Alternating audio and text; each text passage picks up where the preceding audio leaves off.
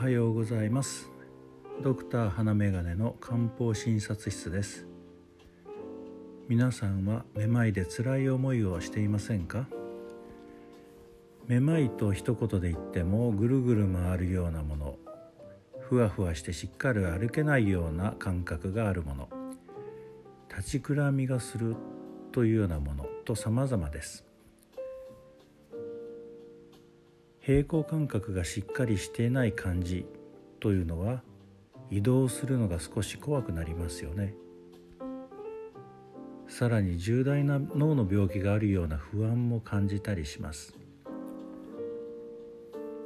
実際に重大な病気が隠れていることもありますから、めまいが続くならば脳神経外科、脳神経内科、耳鼻咽喉科などで診察を受けることが大切です。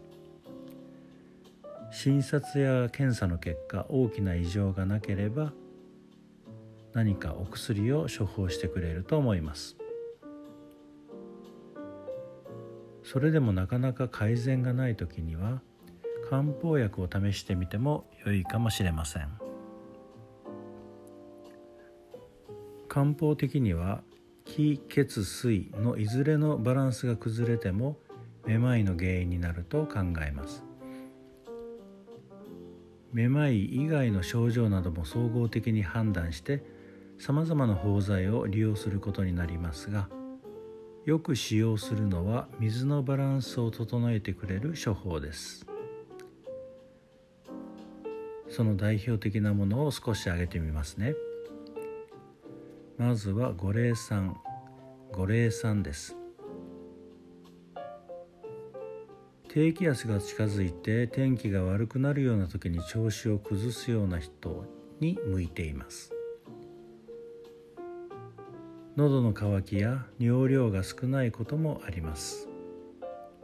他の包材と一緒に使うこともあります。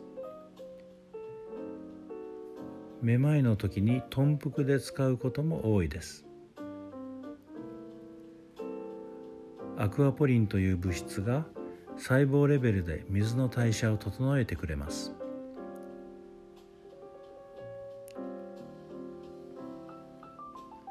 低気圧が近づいてくると頭痛やめまいがするという方に向いていると思います。次に苓桂朮甘湯、のぼせや動悸といった漢方でいう気逆という状態の方に使います。伏量や槍術といった水バランスを整える生薬が入っています。立ちくらみを訴えるような方に使用します。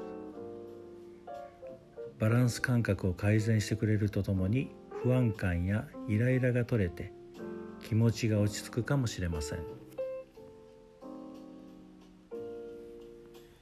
半夏白術天麻湯、半夏白術天麻湯、めまい全般に使われます。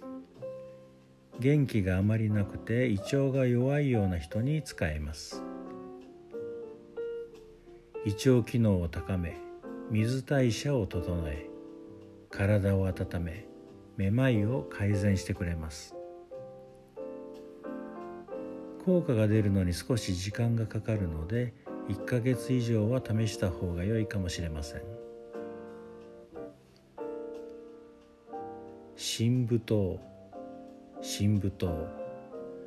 新陳代謝が落ちて元気がなく、少し下痢傾向の方で、なんだかふわふわするようなめまいを訴える方に使います。なんだかまっすぐ歩けないというような訴えをされます。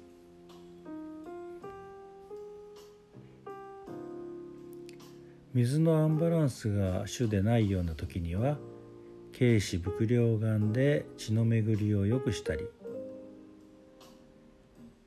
柴胡の入った処方で少し気持ちを落ち着けたり、黄連解毒湯などでどうもカッカするような人の気を鎮めてあげたりといったふうに、いろいろな処方を利用します。